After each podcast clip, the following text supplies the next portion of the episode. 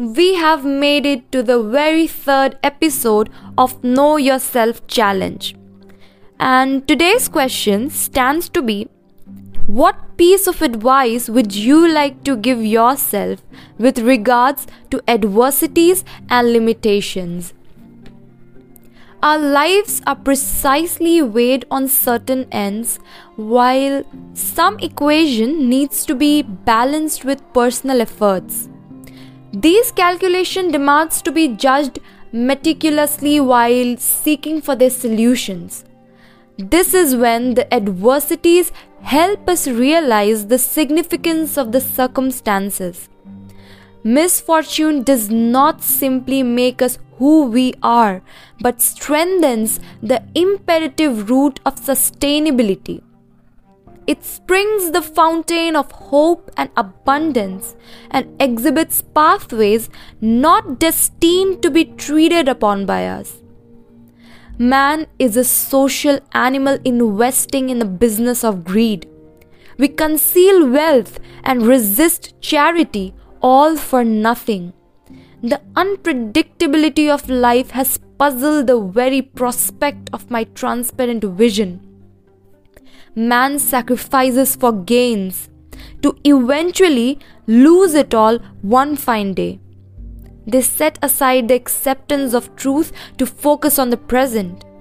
But if we are ignorant of the future, will we ever attempt to design a constructive framework for an institution? The misguiding modern society wants us to look beyond the curve, which is a horizon of illusion and a mirage of eyes. People now are striving to be the best by outdoing others.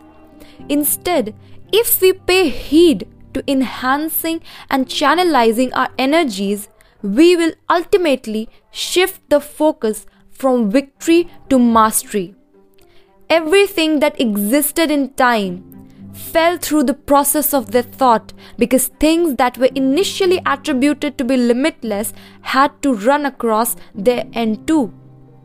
Our boundaries signifies the resistance to desires and ingraining the values of welfare of all.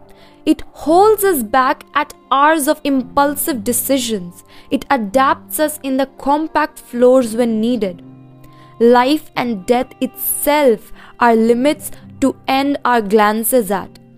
We must brim ourselves with fruitful faith and not deceptive falsehood.